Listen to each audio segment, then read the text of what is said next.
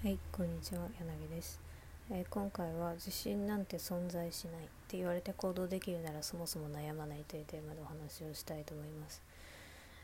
で世の中の成功者だったり起業家だったりフリーランスとして成功している方だったり、まあ、とにかく何か業績を出していたりとかものすごいパフォーマンスを出していたりだとか、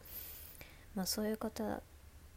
まあ、自信がないから行動できませんとかどうしたらいいですかみたいなそういう質問って結構来ると思うんですね。でそういう方の回答を聞いていると、まあ、自信なんて存在しないんだから、まあ、とにかくやればいいんだよみたいなでやっているうちにまあ自信なんてつくからみたいなでなんか行動するために自信っていうのは別に必要ないんだよみたいな、まあ、いうことをよく言っているような気がするんですけどただこれって、まあ、実際そういう側面もあると思うんですけどぶっちゃけそう言われたところで困ってしまいますよねっていうのが、まあ僕まあ、凡人としての感想というか、まあ、そんなところなんですけど、まあ、まあ確かに行動するために自信が必要かって言われると、まあ、必ずしもそうでないと思うんですね。自信がなくても行動できると、ま、そうなんか自信がないとと行動ができないって思い込んでしまっている人は、まあ、自信がなくても行動ができるんだっていうことに気づくことによって、まあ、行動できたりとか、まあ、そういうこともあると思うので、まあ、全く無駄ではないと思うんですけどでもだからといって、まあ、つべこべ言わずにやれみたいなもうとにかくやりゃいいんだよみたいなそういうのって結構乱暴かなっていうかちょっときついなって感じますよね。で実際自分もそのいう思考で、まあ、行動できたことってあんまりないんですよ。まあ、なんかいやいややって、まあ、とりあえずなんか、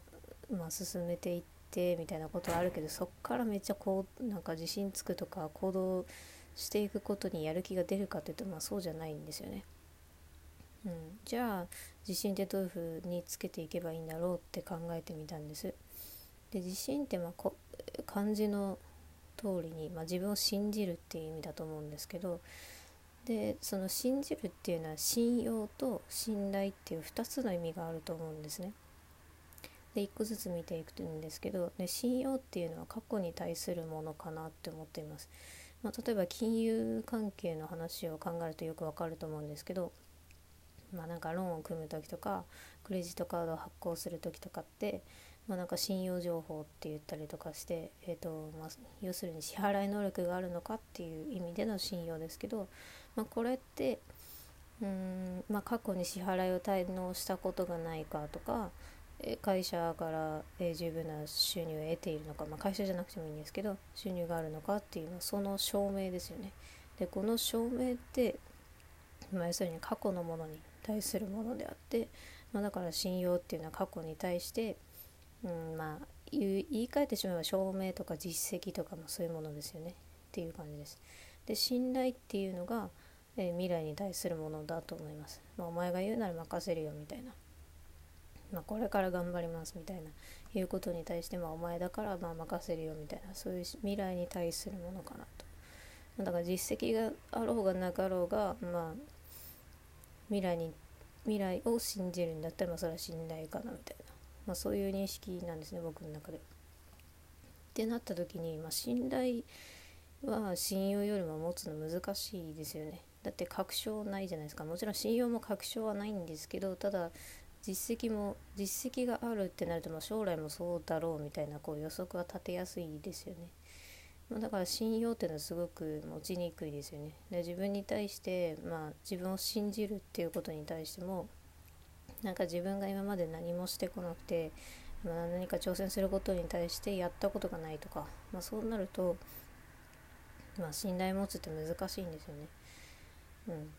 だからまあまずは信用を積み重ねることが大事なのかなみたいな、まあ、もちろん新しい分野に挑戦するっていう時はどうしたって信用がないですけどただ全くないわけではないと思うんですよ。そのジャンルに対してはなくてもまあ、例えば他のジャンルでずっとやり続けて成功したものがあるとかそういう体験があると、まあ、いわゆる成功体験ですね。でそういうものがあると自分に対する信用ってある程度あるじゃないですか。そのジャンルに対する信用はなくても、まあ、なので、まあ、どんなに小さなことでも、まあ、自分との約束を守るっていうのはすごく大きいかなと思いますね、うん。まあ、これをやるって決めてそれをちゃんと果たすってことですね。でそれで、まあ、信用って積み重なっていくのかなと思います。結果だけじゃなくてね。まあだからもうほんと小さなことでもいいと思ってみてあ、まあ、朝早く起きる、まあ、6時ぐらいに起きるって決めて6時に起きるとか寝る前に読書するとか,、まあ、なんかダイエットするとか何でもいいんですけど、まあ、そういうふうに決めて事前に決めてそれをちゃんとやって、まあ、そういうのがうまくいくと、まあ、自分に対する信用出てくるじゃないですか。だって約束破らない人っていうのは信用ないですよね。まあそんな感じです。でまあもうちょっと抽象で上げていくと、まあ、禁欲っていうところに入ってくるのかなと思います、まあ、約束守るためにはその決めた事柄をやるわけででそこをそれ以外のこと、まあ、ここでは誘惑って言いますね。誘惑に負けない力を持っているっていうことをま証明していく作業じゃないですか約束を守るっていうのは。でまあそうしていくとまあ自分がそういう不要なことというか目的にそぐわないことを振り払う強さを持っていると、まあ、いうことが証明できるし、まあ、実際体感として持てるから自信がつくんじゃないかなみたいな、ま、自分をちゃんと自分の意図した通りにコントロールできるっていう自信ですね。まあ、よくなんか広告なんかでなんかダイエットに成功して自信がついてなんか恋愛とか仕事もうまくいきましたみたいな。なんかこういう広告ってあるんですけどこれって別になんかダイエットで体痩せた体を手に入れたからっていうよりは、まあ、ダイエットをする過程で、まあ、ちゃんとその目的に向かって自分が走っていけたから向かっていけたから、まあ、その自分に対するえ、ま、信用なんじゃないかなって個人的には思ってるんですよでその信用があるから自信がついたみたいな多分そうじゃないかなみたいなまあ体がうんまあそこにこだわりが強い人は私はそういう要素もあると思うんですが、まあ、基本的にはそれをやり遂げたみたいな、えー、自信から、まあ、自信というか信用から来る自信だと思うんですね。